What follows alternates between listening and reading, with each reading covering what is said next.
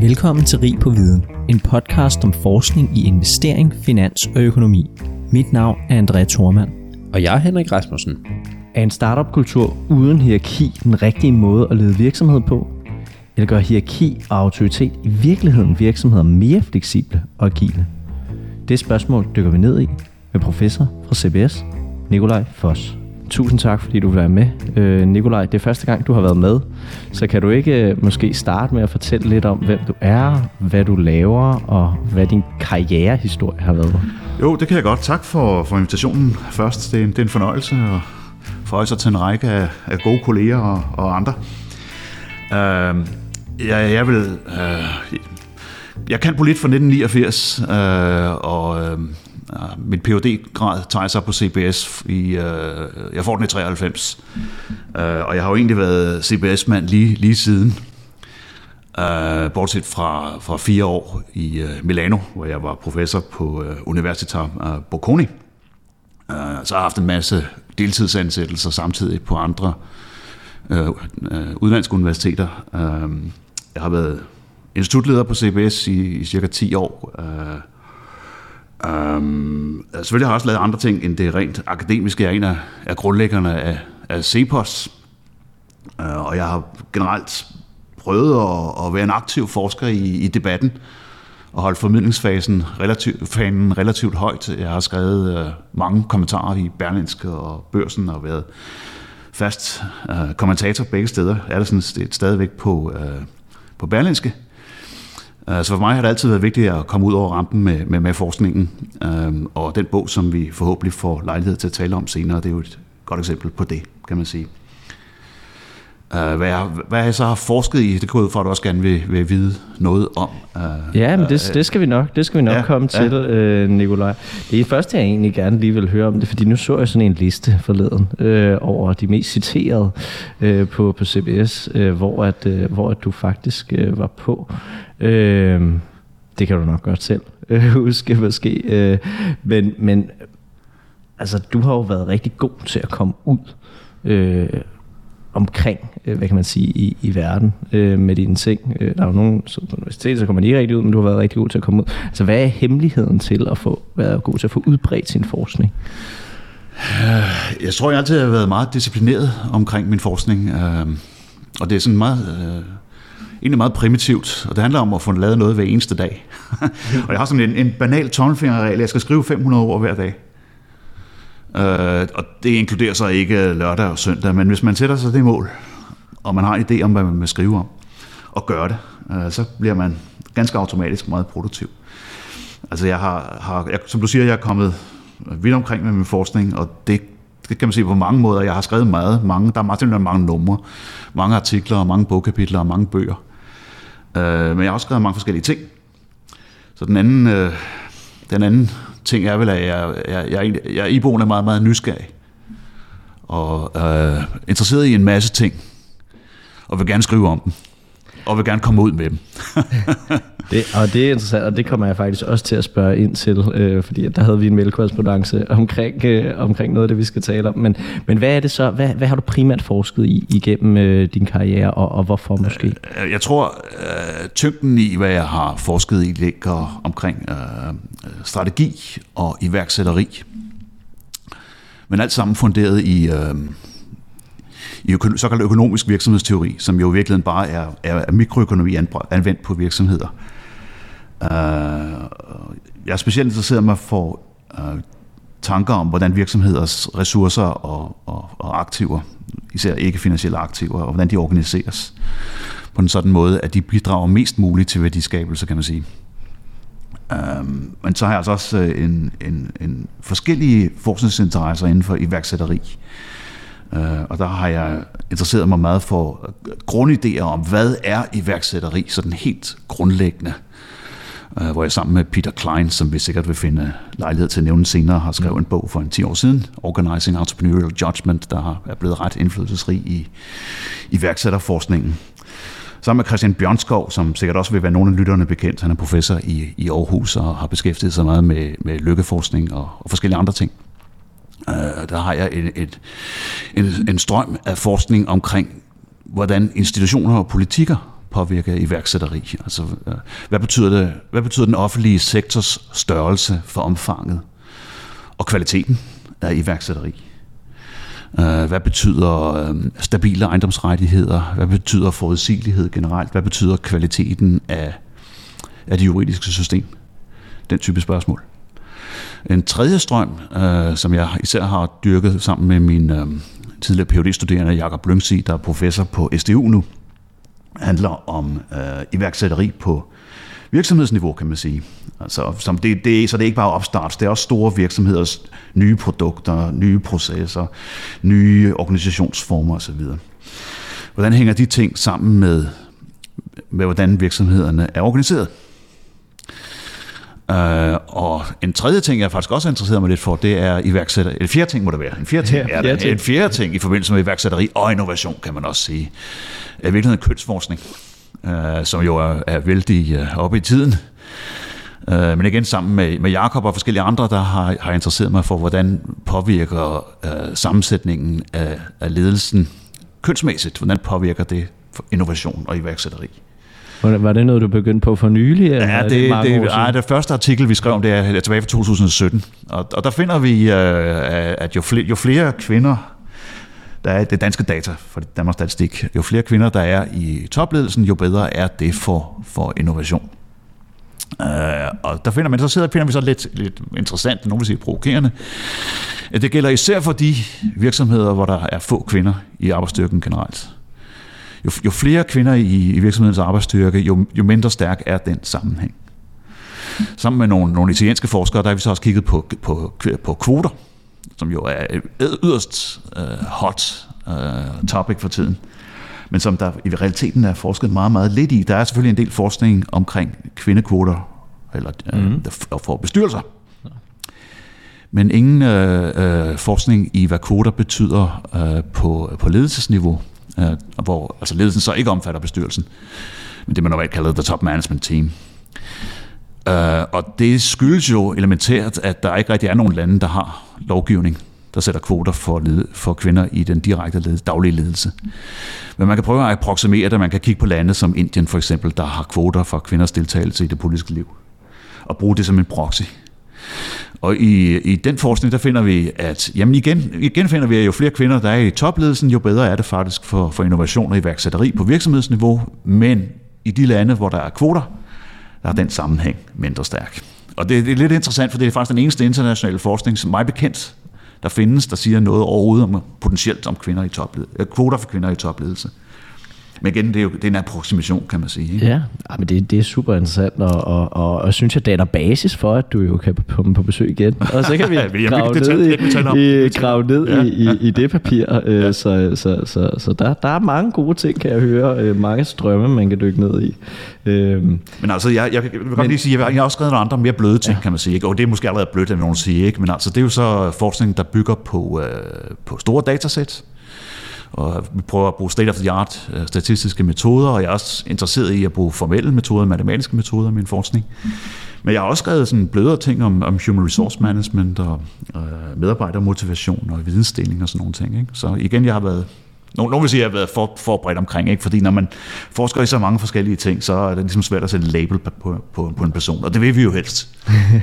Sådan er det jo. Ja, men, men, men der er jo nogle fællesnævner i det der, synes jeg, at jeg, jeg kan høre, altså om du beskæftiger dig med HR eller, ja, eller strategi ja. og så videre, altså det, det binder jo det, mange ting sammen. Ja. Øhm, det jeg egentlig gerne vil høre, fordi at nu har du øh, lavet mange forskellige ting, det er, og det spørger vi tit øh, forskere om det. Har du sådan et favorit øh, papir, eller hvad, hvad fik dig ligesom til at gå ind i den her verden? Jeg vil faktisk godt nævne, nævne, nævne to, som er, er tidlige favoritter, og jeg tror, det er blevet mine favoritter, siden jeg læste den første gang i 1908, 9, nej det er tidligere, nu 87 tror jeg, så det er mange, mange, mange år siden. Og de er stadig mine favoritter.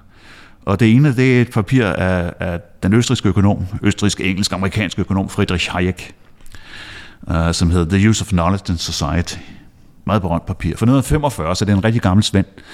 Men den handler jo om, uh, hvordan prissystemet er en overlegen mekanisme til at allokere ressourcer i samfundet. Og det er prissystemet, fordi det er den bedste måde at udnytte uh, viden, som er, er spredt ud. Det har jeg prøvet at trykke, det er dispersed. Så den bedste the, best, the best use of knowledge in society, for at referere til papirets titel, den får man altså, når man bruger prissystemet maksimalt. Kan man, kunne være en lære, man kan drage ud af det papir. Det andet favoritpapir, det er faktisk endnu ældre. Det er fra publiceret i 1937, skrevet af Ronald Coase, som faktisk skrev det, eller i hvert fald fik ideen, da han var en ganske ung mand omkring 20 år. Uh, det var et af de papirer, han fik Nobelprisen uh, for, så det er jo ret godt gået. Ikke? Mm-hmm. Ligesom Hayek jo også fik Nobelprisen senere. Uh, men Coases papir fra 1937, det hedder The Nature of the Firm. Og det uh, fortæller en helt anden historie uh, end Hayeks papir, fordi det siger uh, i virkeligheden, jamen hvis, hvis økonomerne fortæller os, at prissystemet er, er den her gode måde at få allokere ressourcer på, hvorfor har vi så overhovedet virksomheder? Fordi virksomheder er jo øh, små, øh, små øer af, af socialisme, kan man næsten sige. Altså planlægt, top-down ressourceallokering. Ikke? Og ja. det, er jo, det er jo helt modsat prissystemet. Og, og det, det introducerer jo et øh, fascinerende spændingsfelt mellem to måder at allokere økonomiske ressourcer på. Og det er den spænding, at jeg altid har interesseret mig for. Det står i virkeligheden centrum for næsten, næsten alting, jeg, jeg har, alt, alt, hvad jeg har lavet. Fordi, hvordan kan man opløse den spænding? Det er jo grundspørgsmålet. Hvad, hvad er det, der betinger, at nogle gange så bliver økonomiske aktiviteter organiseret internt i virksomheder, og nogle af dem er jo så store, at de er større end små økonomier. Og nogle gange så bliver ressourcer allokeret øh, gennem anvendelse af en prismekanisme. Så hvad er det, der betyder den, øh, eller hvad er det, der betinger den forskellige organisering, og hvad betinger eventuelt, at man skifter fra det ene til det andet?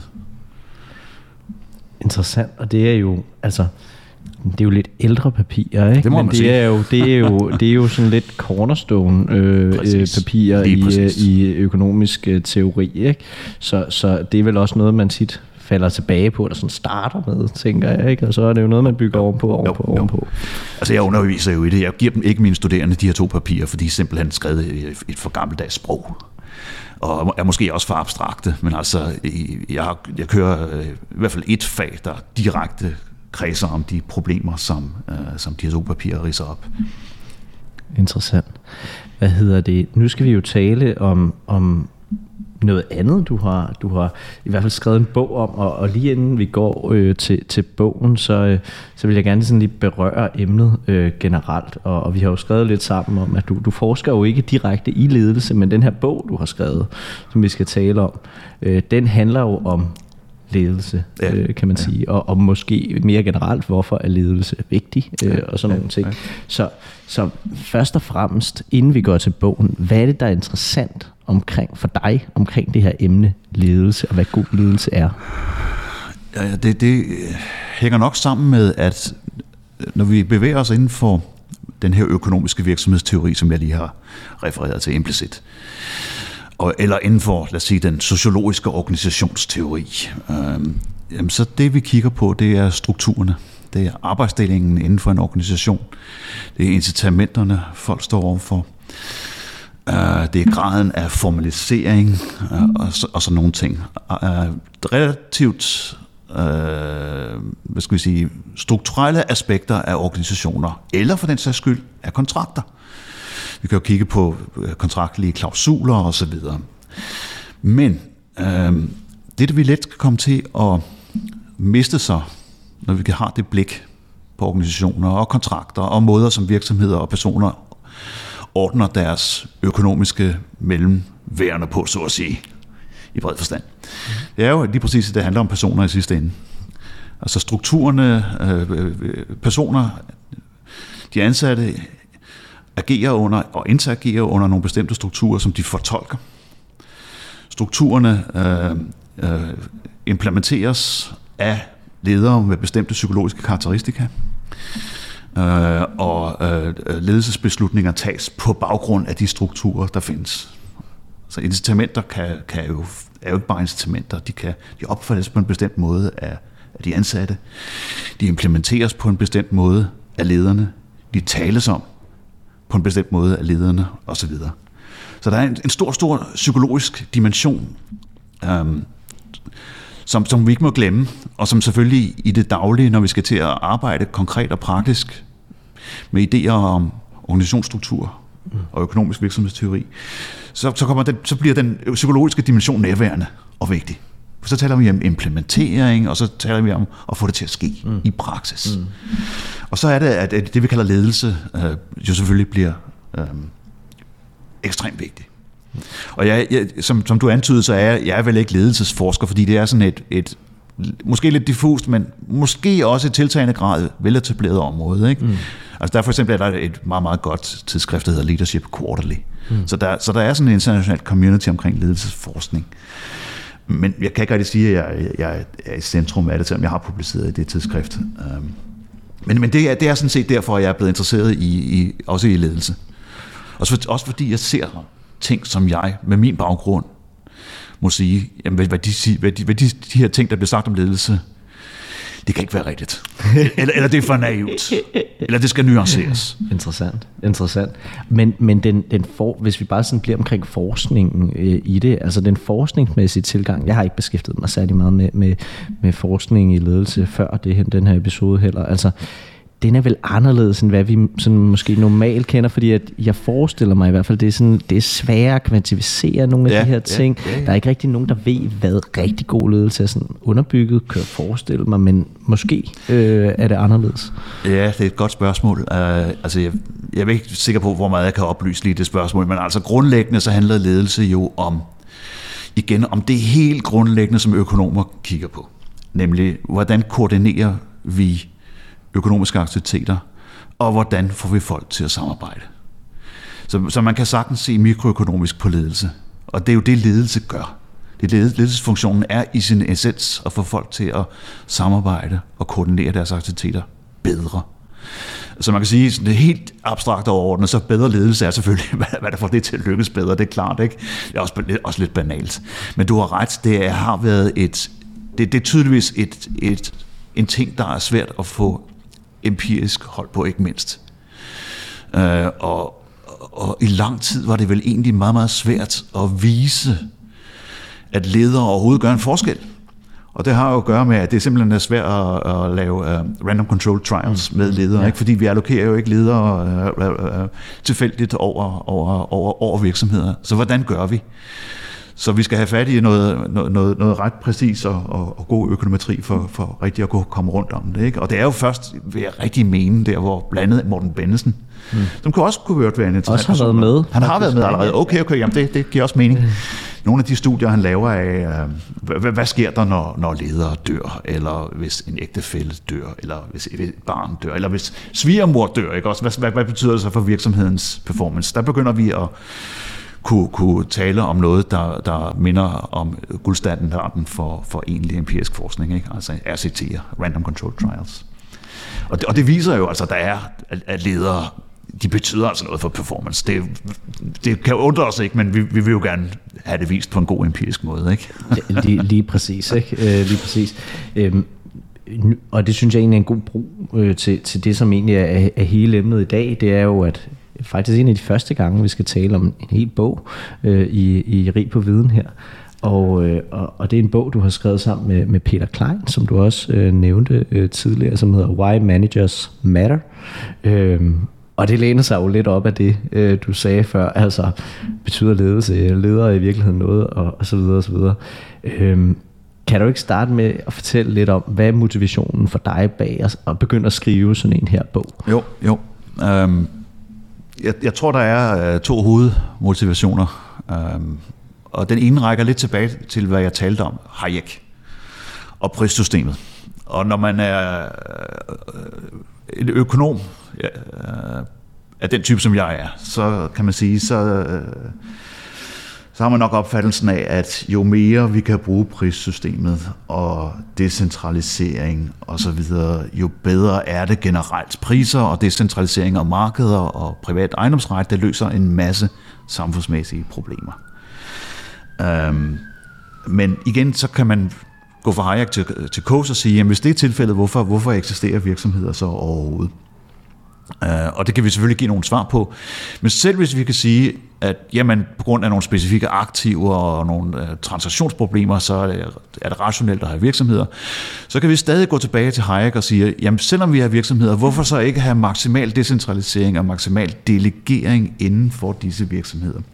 Fordi Hayek jo påpegede, at hvis, at det er godt at maksimere decentralisering og delegering. Um, så, så hvorfor, ikke, hvorfor ikke bare have maksimalt, maksimalt decentraliserede mm. virksomheder? Mm. Og det tænkte jeg længere over, og jeg var inspireret af noget, der skete herhjemme i, i midt-90'erne, nemlig uh, Oticons spaghetti-eksperiment, som vi jo fik enormt international bevågenhed, da det, de fem år, det eksisterede. Det må du lige genopfriske. Ja, øh, der sker det i, øh, i, i øh, slut 80'erne, at Oticon, som jo er en dominerende spiller inden for, for høreapparater, taber øh, markedsandel i, i voldsom grad. Øh, og formentlig fordi man ikke har øh, de, de, de rigtige innovationskompetencer på plads. Øh, så sådan noget som in-the-ear høreapparater og, og, sådan, og dermed omfavne den, den, den digitale revolution, der er i sin vorden. Det er ikke rigtig noget, man gør, hvorimod de amerikanske producenter begynder på det. Øh, øh, Reagan, man ser Reagan blandet med et, et høreapparat, i, et høreapparat i øret på et tidspunkt, og, og det betyder også virkelig meget for salget. Ikke? Så, så Oticon står dårligt, øh, og der må noget må gøres, øh, så den øh, ledelsen blev udskiftet med Lars Kolin, og han startede det sædvanlige øh, øvelser med at reducere omkostninger, og det hjælper også lidt. Men på et tidspunkt, øh, jeg tror det er nytårsaften øh, 1990 cirka, øh, finder han ud af, hvis nok sammen med sin fætter, at noget rigtig radikalt skal gøres. Mm. Og det de i virkeligheden gør, det er, eller det Lars Kuling øh, øh, gør, er, at han tænker, jamen vi må bringe markedsmekanismerne ind i virksomheden for at re- revitalisere den. Øhm, og, og han laver et memo, og, og det hedder, jeg tror, Think the Unthinkable kommer det til at hedde. Og det beskriver, det er en vision for en radikalt decentraliseret struktur i den virksomhed. Og den blev implementeret øh, i øh, august 91, og hele verdenspressen er der, CNN bliver fløjet ind og så videre.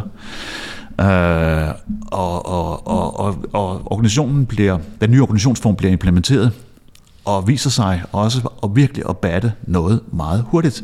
De finansielle resultater bliver virkelig forbedret, og virksomheden bliver meget innovativ. Men til sidst kollapser den, fordi der, den, er, den, er, den er meget innovativ, men den er også kaotisk. Og der er ikke styr på, hvad projekterne laver, og hvad medarbejderne laver, og øh, hele organisationen er blevet solgt på en retorik om, at øh, vi tror på jer, og derfor decentraliserer vi og delegerer vi maksimalt. Og det clasher så lidt med en, en, en ledelsespraksis, hvor man går ind måske efter medarbejdernes meninger og intervenerer temmelig meget i, hvad der egentlig sker på, på, på lavere mm. niveauer i uh, organisationen. Uh, så, så cirka fem år efter, så bliver den her spaghetti-organisation lukket igen, og man går tilbage til en mere traditionel matrixstruktur. Uh, og, og det var jo interessant for mig, fordi det, det antydede, at jamen, der er, måske er der måske kan disse radikale eksperimenter med ekstrem decentralisering, måske kan de virke, men de synes ikke at være særlig stabile. Mm. Øhm, og hvorfor er det sådan? Så det er en hovedmotivation. Den anden hovedmotivation, det var, at, at jeg begyndte at kunne se, at de øh, øh, ledere, jeg mødte og underviste, øh, øh, blev mere og mere fascineret af de af radikale idéer om mm. selvledelse, mm.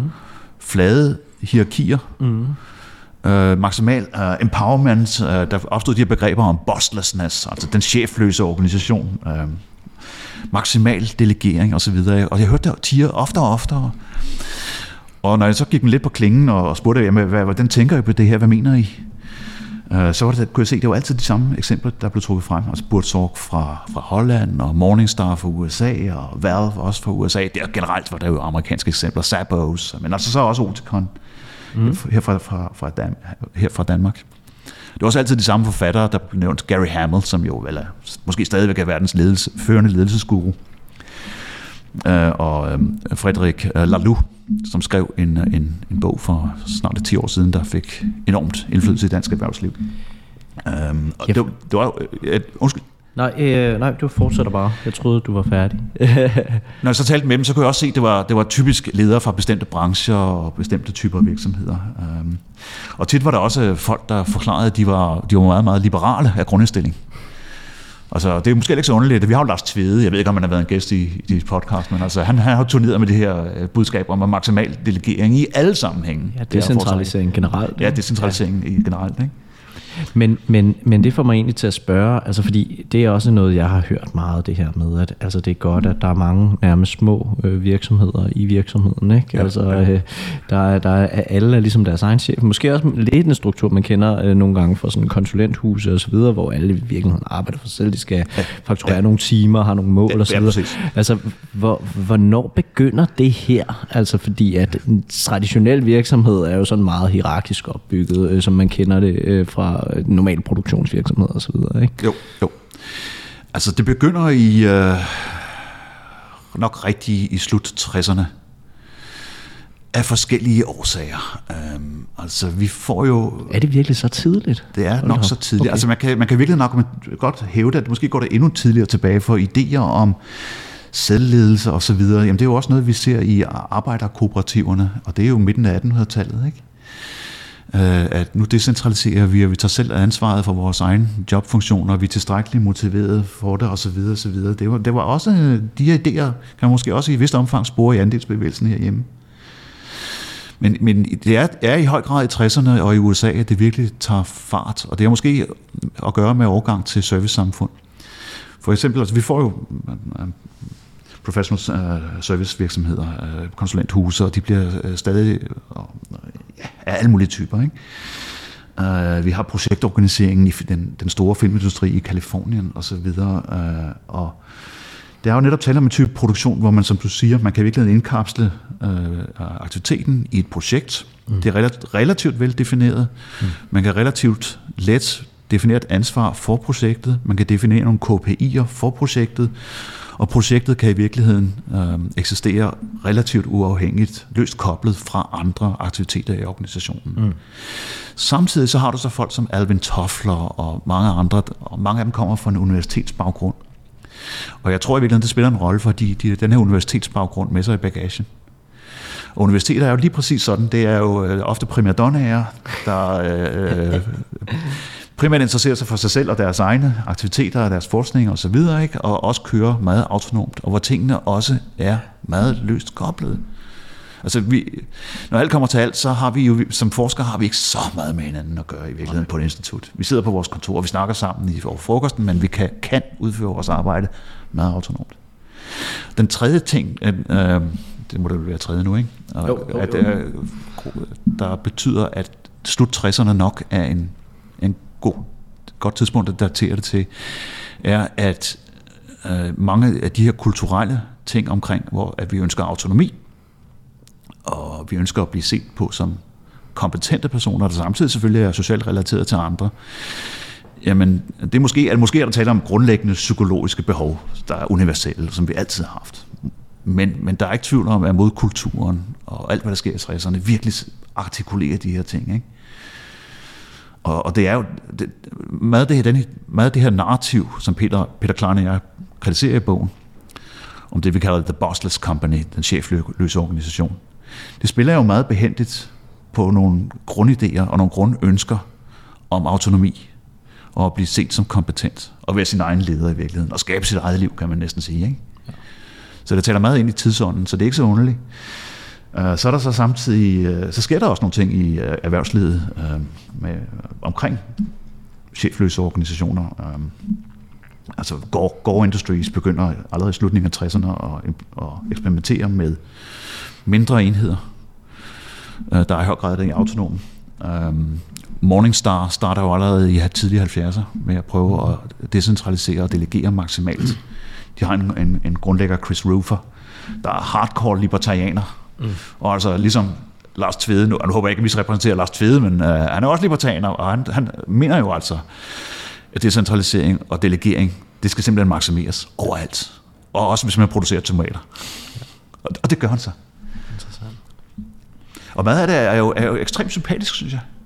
Og jeg kan sagtens forstå, hvorfor så mange ledere er, er, er fascineret af det, men når jeg, når, jeg, når jeg læser litteraturen, og når jeg hører dem fortælle om det her ideal, så er der masser af røde flag, der kommer op for mig som, som en, der beskæftiger sig videnskabeligt med organisationen.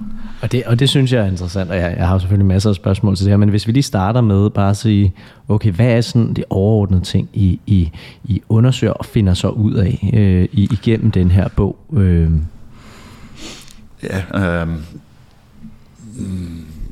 altså, den bogen falder i, uh, i, to, i to afdelinger, kan man sige. Der er en del 1 og en del 2.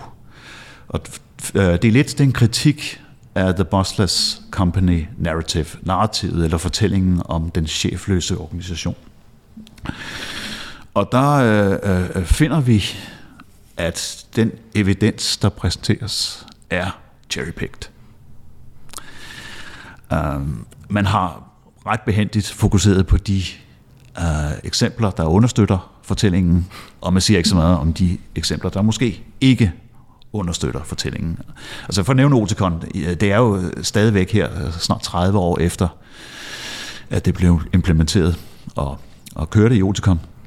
Stadig et eksempel, der bliver brugt som et eksempel på, hvordan man kan revitalisere sin innovationskraft som en organisation ved at gå radikalt decentraliseret. Men man glemmer, øh, og det bliver både brugt i undervisning, eksisterer mm. stadig i forskning, det her case her, men man nævner jo næsten aldrig, at det var altså kun fem år. Og der var en grund til, at, at den organisationsform blev, blev forladt. Mm. Um, det, problemet er, at når man cherrypicker her på den her måde, så overser man, at der er nogle konkrete, specielle omstændigheder, som gør, at man kan organisere sig på den måde. Og hvis vi tager, altså, for eksempel Valve, som jo udvikler software til øh, computerspil, øh, jamen så kunne det jo have noget at gøre med, at udvikling af software, det er noget, man kan bryde ned i moduler. Og det er meget softwareudvikling foregår på den måde. Man bryder ned i moduler og allokerer et modul til et projekt, og så lader projektet køre for et stykke tid autonomt på at løse det konkrete softwareproblem. Og så til sidst så prøver man at, at, at, at fitte modulerne gennem en iterativ proces. Men, men det, det tyder på, ikke, at, at man kan decentralisere, delegere og lade projekterne være selvledende, fordi man har en teknologi, der tillader det. Mm. Ja. Altså man kan bryde software ned i moduler. Og, hvis, og sådan er det, hvis vi kigger på de her konkrete virksomheder, igen og igen og igen finder vi, at der er nogle specielle omstændigheder, der gør, at her kunne det lade sig gøre. Men altså, det betyder ikke, at det kan lade sig gøre for Danfoss, eller for Mærsk, eller andre store, større virksomheder. Vel? Nej, så det, det synes jeg er en god pointe. Ikke? Altså, så, så det er ikke nødvendigvis dårligt med a bossless uh, thinking. Nej, nej, nej, For eksempel, hvis man er på et universitet, og man har selvstændige forskere, som uh, hvad kan man sige, selv bestemmer, hvad de vil forske i, og der er nogle klare kopier til, der skal selvfølgelig nogen, der gider læse det, og det skal betyde noget, og what do I know, ikke? Altså, ja. uh, så, er det, så er det relativt, uh, hvad kan man sige, det giver i hvert fald bedre mening måske at ja. gøre det på den måde også, fordi at hvis man er en selvstændig forsker måske, og man har en, som rigtig gerne vil blande sig i ting, så bliver man relativt irriteret og demotiveret og sådan nogle ting. Ikke? Ingen øh, kommentar. men det kunne man forestille sig i hvert fald kunne være en, en, en udfordring ved det. Ikke? Øh, men, men for andre øh, virksomheder, hvor samarbejde øh, måske er, er meget mere vigtigt, og man derfor har hvad kan man sige, behov for nogen til at koordinere og sætte forhold sammen og, og så videre, og så videre, øh, så øh, giver det måske mindre mening. Øh. Det er lige præcis det. Så øh, altså, i, i organisationsteorien er det jo helt grundlæggende, at det her med one size fits all, det holder bare ikke. Altså det holder måske for noget, noget, noget, noget helt elementært, altså sådan noget med, hvad, hvad skal grundlaget være for forfremmelser? Skal det være angstinitet, eller skal det være performance for eksempel? Altså, der holder det generelt, at man, man forfremmer ikke på basis af angstinitet. Det er, der, det er der ingen organisation, der er tjent med, ved at våge påstå. Men generelt er det sådan, at øh, organisationsformen må, må afhænge af, hvad man, hvad man laver og hvordan man laver det. Altså hvad produkter og teknologi og så videre. Ikke? Men bliver det udlagt sådan i litteraturen eller forskning? Det altså, det. At, det er en, at det er noget, der passer til alle det Det her? gør det, og jeg vil gerne give dig et, et, et rabiat eksempel. og det er fra en, det er fra en uh, bog og en artikel uh, den, uh, af, Gary Hamel og Michele Zagnini. Uh, bogen hedder Humanocracy. Og de har så også en lille, øh, en lille artikel i, um, um, i Harvard Business Review, hvor, hvor, de, hvor artiklen, øh, hvor, hvor artiklen uh, titel går noget på, at uh, der er 3 trillioner dollars uh, unødvendige omkostninger i den amerikanske økonomi. Hvordan kommer vi nu frem til dette ekstreme tal? Altså, øhm, øh, øh, 3.000 milliarder kroner er spildt, siger de i virkeligheden. 3.000 milliarder kroner er spildt i den amerikanske økonomi på grund af overorganisering, byråkratisering. Jamen det gør de ved at, at se på, hvor meget bruger vi på, på ledelse og organisation. Målt i uh, dollars, i uh, repræsentative chefløse organisationer som Morningstar, som Valve øh, osv. Øh, og så finder de så en ratio, og de finder ud af, at det, det er jo ganske let. Okay, hvad sker der så, hvis vi tager den samme ratio og ruller den ud over resten af amerikansk erhvervsliv? Altså forestiller os, at øh, øh, Ford eller General Electric, eller hvad det nu kan være, de har samme øh, øh, forhold mellem, mellem eller, eller bruger, bruger lige så lidt på, på ledelse og administration og organisation. Og så finder de ud af, at ja, resten af, næsten, næsten alt øh, amerikansk erhvervsliv er voldsomt overadministreret. Og det kan vi sætte tal på, det er 3 trillioner dollars. Ikke? og det er jo totalt naivt, fordi forudsætningen for øvelsen er, at man kan generalisere den her chefløse model til alt amerikansk erhvervsliv. Og det giver kun mening, øvelsen giver kun mening, hvis de virkelig tror på, at det kan man. Ja. Og det kan man ikke. Men, men er der noget, der tyder på, hvis man ligesom giver dem benefit of the doubt, at Ford vil være bedre organiseret med færre ledere, færre lag, ja. end det, der hvad kan man sige, er udgangspunktet, ja. som jeg forestiller ja. mig en mere hierarkisk opbygning. Og det er et rigtig godt spørgsmål. Og det er et enormt vigtigt spørgsmål. Fordi i den, hele den her debat, der blandes øh, delegering og selvledelse sammen med det, du taler om nu, nemlig det at fjerne ledelseslag. Og det er ikke det samme. Det er slet ikke det samme. Mm. Øh, og der er nogle rigtig gode arbejder af uh, Jolie Wolf fra Harvard Business School sammen med blandt andet øh, uh, Raghuram øh, Rajan, der er finansprofessor på Chicago og tidligere direktør for den indiske nationalbank, uh, hvor de kigger for eksempel kigger på Fortune 500 virksomheder over en årrække. Og, og der finder de ud af, at jamen, der, disse store virksomheder, uh, de lager, det vil sige, de fjerner faktisk ledelseslag i den undersøgte årsrække. Øh, og så funderer de øh, over, hvor, hvorfor gør man det? Øh, og er det på grund af sådan mere eller mindre flippede idéer om selvledelse? Nej, det er det nok ikke. Øh, i, grunden til, at man gør det, prøver de at vise. Blandt andet ved at kigge på, hvordan lønninger på forskellige ledelseslag udvikler sig, er, at topledelsen ønsker at komme tættere på, på the action, the real mm. action. Altså de kommer tættere, ønsker at komme tættere på egentlige operationelle beslutninger. Uh, og, og de ser, at den tendens, de ser deres data, at den tendens til at fjerne ledelseslag er ledsaget af, at topledelserne bliver større, teamsene bliver større. Øh, og samtidig så stiger lønningerne i de allerøverste ledelseslag, mm. mens lønningerne længere nede i organisationen, i organisationen altså VP's, divisionsledere og sådan nogle ting, de falder. Okay. Og det indicerer for dem, at øh, topledelsen får mere magt og bliver stærkere. Og at man, man gennemfører den her samtidige reduktion af ledelseslag og ekspansion af topledelsen, simpelthen for at virkelig få mere styr på tingene. Og det er jo ikke delegering, det er det modsatte. Mm. Så man, man skal virkelig ikke blande delayering eller fjerne, og, og, og det at gøre organisationen fladere sammen med delegering.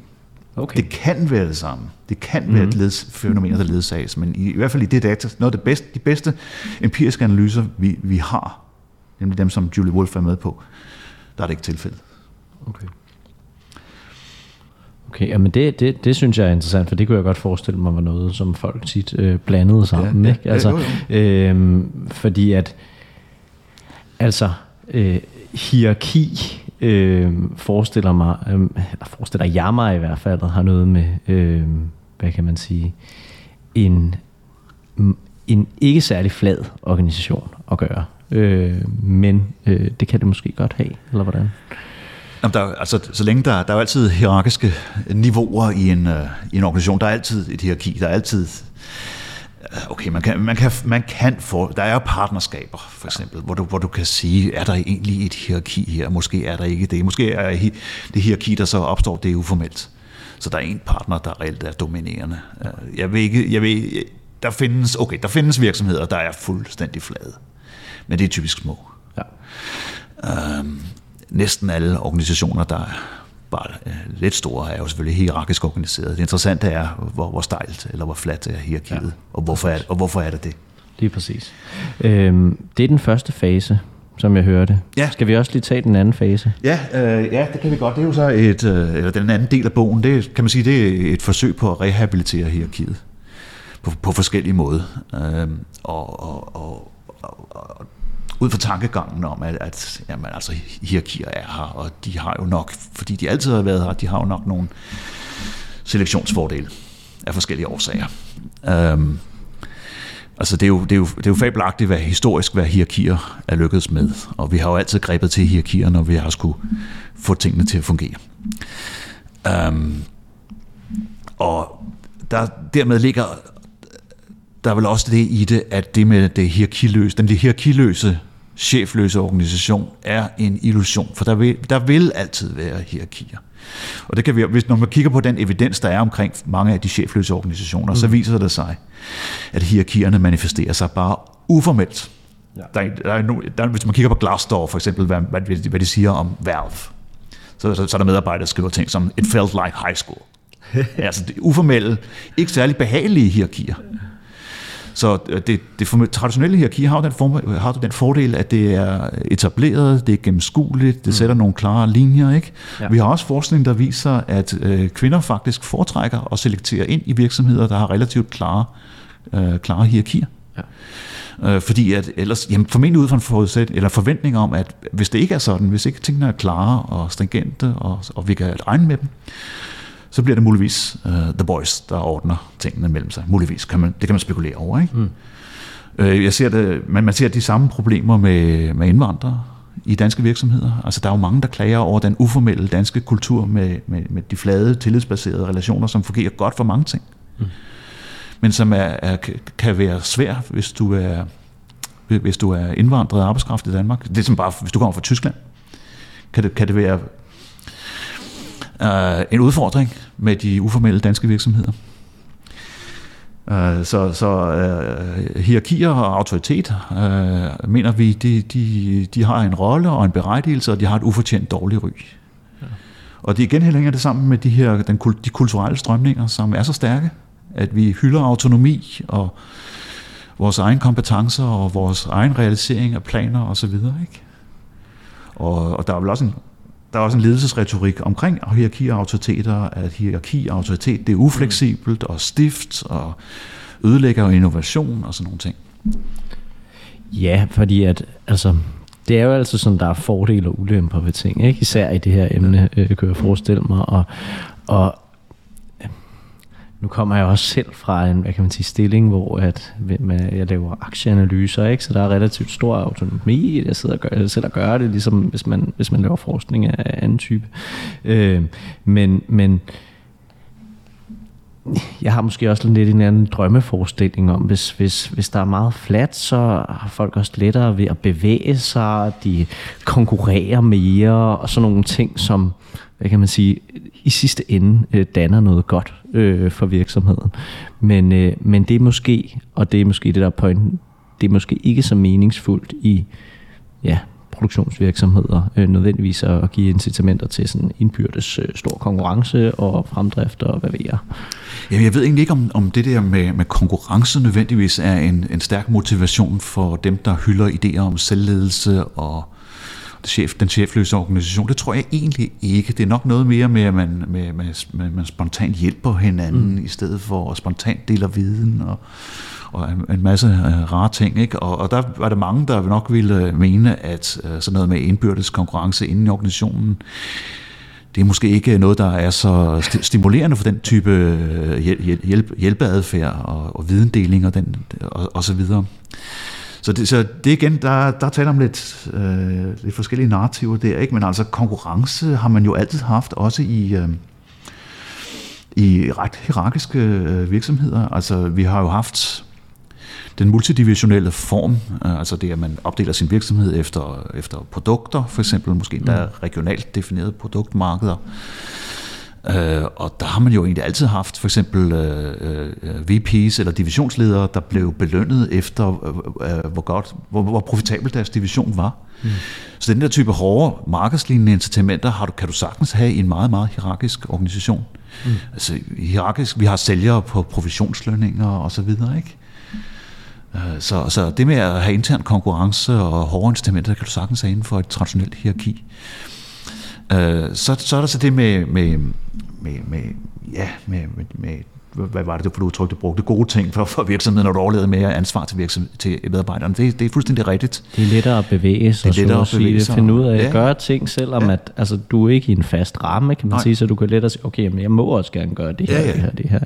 Jamen, der har, altså, min egen empiriske forskning viser også, at, at øh, når, når du delegerer mere ansvar til medarbejderne, så får du for eksempel, du, du, igen, du får mere innovation ud af det. Specielt hvis du kombinerer det med forskellige typer incitamenter for vidensdeling og, og så videre. Men det vi så også finder i den empiriske forskning er, at ting som delegering og videndeling og incitamenter for at gøre bløde ting, øh, de fungerer bedst, når de supporteres af ting som formalisering, for eksempel. Mm. Som jo er et virkelig karakteristisk, karakteristisk egenskab ved, ved det traditionelle hierarki. Ikke? Altså klare regler. Klare regler, ja. forudsigelighed, uh, ting er skrevet ned på den ene eller den anden måde. Ja. Uh, så ja. Ja, så der er, der, er, der er mange elementer i det her. En anden ting, jeg også lige ved, jeg ved, øh, hæfter mig ved i forhold til det, du siger, det er kriser. Ikke? Altså, og jeg synes egentlig, det giver meget god mening, men ved vi også, at det er det, der sker ude i virksomheden? Altså hvis det går rigtig dårligt, der sker et eller andet, så kommer der lynhurtigt en hierarkisk opbygning. Der er ligesom en, der skal have noget topansvar, og så trækker man øh, opad, eller øh, kan man godt i en krisesituation sige, okay, nu prøver vi at flade det hele ja, ja, ud. Øh, ja. Eller, det kommer an på, hvad, hvad, hvilken karakter krisen har. Altså hvis det er en krise, der, der rammer en forretningsenhed, så øh, lad, lad dem øh, ordne det, er, er jo ofte den bedste tilgang. Og, og, og det viser netop, hvorfor hierarkiet ofte i virkeligheden er det mest fleksible i en krisesituation. Fordi hierarki er, består jo ofte af klart definerede underenheder. Det, det, det er jo, hvad man mener med et hierarki. Mm, ja. Og hvis, hvis den krise, der opstår, hvis det taler om et lokalt chok, der bare rammer en underenhed, jamen så er fordelen jo, at øh, følgerne af chokket, det spiller ikke over til de andre dele af organisationen. Det er jo en stor fordel. Mm. Men det, jeg tror, du tænker på, det er noget, der er så stort, at det egentlig rammer alle dele af organisationen. Ja. Covid for eksempel. Uh, og så ser vi centralisering, det gør vi jo. Uh, det, det viser den historiske evidens, og det er der også uh, statistisk belæg for at sige. Um, så når det går dårligt, så skal vi ligesom gå i samme retning på en det, eller anden det, måde. Det, det, der er behov for behovet ja. er, bliver selvfølgelig udtalt. Der er noget nyt, vi skal må orientere os i forhold til, og det må vi jo gøre, fordi tingene i for eksempel en produktionsvirksomhed hænger jo sammen. Der er jo ikke tale om små lokale, isolerede projekter. Tingene hænger sammen. Mm. Det vil sige, at der er, tingene er ikke løst koblet, men de er tæt koblet. Så derfor er der nogen, der skal gå ind og tage det overordnede ansvar. Og, og, og, og man, i princippet kan man da godt forestille sig, at hvis vi havde tid nok, så kunne vi snakke horisontalt om, hvordan hvad vi skulle gøre. Uh, og så kunne vi løse det problemet på den måde. Så igen, altså det er ikke fordi chefløse organisationer ikke, ikke man kan, ikke kan løse problemerne. Det kan de godt. Mm. Men det er et spørg, det er ikke, så det er ikke et spørgsmål om feasibility, det er et spørgsmål om efficiency. Ja. De gør det bare ikke effektivt og efficient. Ja. Og for eksempel igen covid, ikke? hvad var det, der skete? Vi tog jo udflytning af en masse arbejdspladser til hjemmearbejdspladser. Og det var jo ikke bare en elementær ting, hvor man, hvor man sagde til medarbejderne, det du gør normalt, det gør du nu hjemme. Sådan var det jo ikke.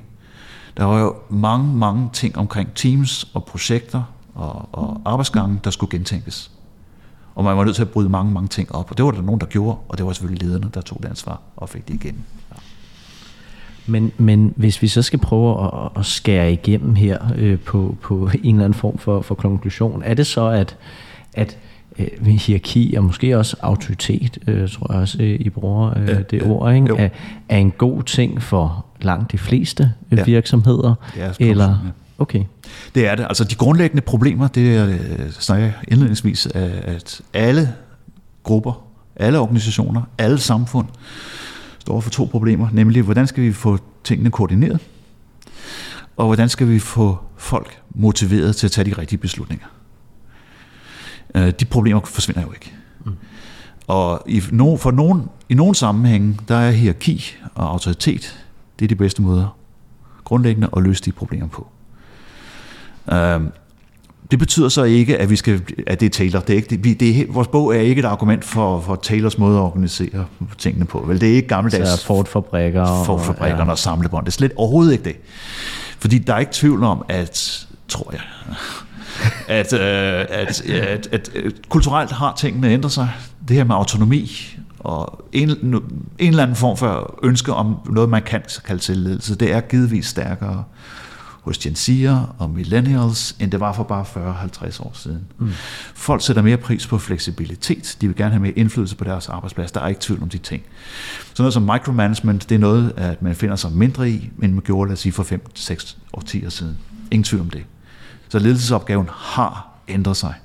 Og i, i, og i stedet for at handle om overvågning af den enkelte medarbejder, præcis fastlæggelse af opgaver osv., handler ledelsesopgaven måske i stigende grad om at fastlægge det rigtige niveau af delegering, til hvem der skal delegeres, hvor meget der skal delegeres, hvordan spillereglerne i øvrigt skal sættes for virksomheden. Og der kan du sige, at det handler om det rammebetingelserne. Men det er stadig, det er stadig ledelsesopgaven. Mm. Det, er stadig, det er stadig en, der ultimativt har autoritet og kan, kan bakke sine beslutninger op gennem autoritet. Det er stadig en, der skal gøre det. Men vil det sige, altså fordi at, selvom det ikke er taler og sådan noget, ikke, så er hvad kan man sige, hierarki og autoritet, måske også nogle ord, som har fået sådan lidt et blakket ry, ja, kan man ja, sige, og det er også ja. derfor, du taler om at rehabilitere, rehabilitere øh, de her ting. Ikke? Men, men, men vil det sige, at vi måske, altså, at god ledelse egentlig altid har haft de samme grundelementer, og det kommer det til at blive ved med at have? Ja, måske. Altså, øh, folk, folk øh, i dag øh, ynder jo at skælde ud på, på Taylor. Men man glemmer måske, at, at det Taylor satte i gang, har givet øh, anledning til ekstreme produktivitetsgevinster. Øh, og at, at det virkelig gav mening. Det gjorde os alle sammen meget, meget, meget rigere, og det er stadig den rigdom, som vi jo bygger på i virkeligheden. Nu, øh, det gjorde os alle sammen meget rigere ved, at vi specialiserede tingene voldsomt. At vi indførte meget tight kontrollerede sekvenser af produktionsaktiviteter og overvågede dem meget præcist. Mm. Scientific management. Scientific management, ja. og man, man kan mene, det dehumant og så videre. Jamen det, okay, det er det måske også i et vist omfang, men det er også en kæmpe velstandsmotor. Og masser af mennesker var jo glade for at få den stærkt forøgede paycheck, de fik ud af det. Det er vel også derfor, det er robotter, der laver det her. Det, det er præcis derfor, ikke? Men altså, ja. den, den kan, man, kan man sige, der var god ledelse, var, var måske, hvis det er Fords fabrik i 1925, jamen det var at, at implementere de, de terroristiske rutiner. Men det, det er bare i langt mindre grad tilfældet i dag. Så, så hvis vi taler om, om, om management og ledelse, så jeg kan måske sige, at, at management i dag i meget højere grad er blevet ledelse. Mm. Så, og fordi ledelse jo handler om at sætte, øh, definere spillereglerne, ikke? og sætte en kultur osv. Ja.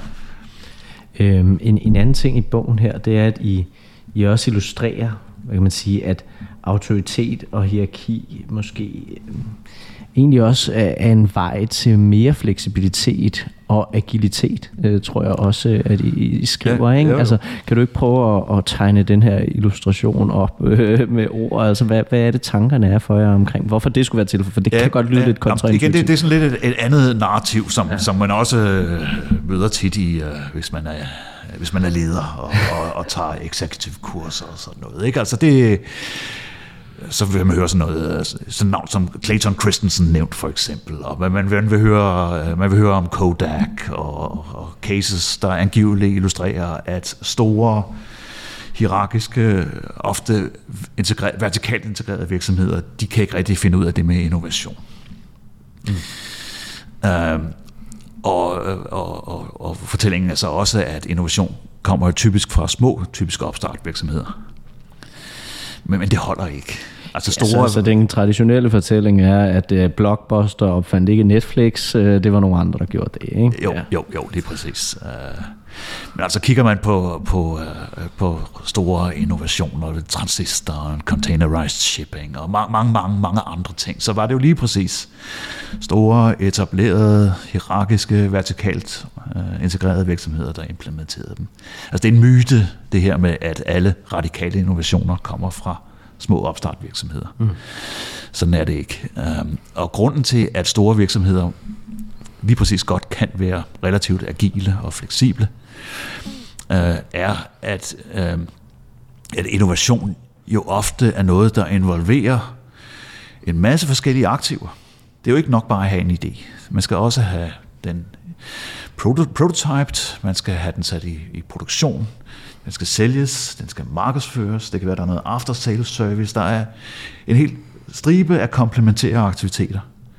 Og det er jo i høj grad, om man har adgang til de komplementære aktiviteter og de underliggende aktiver, der betinger, om man lykkes med innovationen. Mm.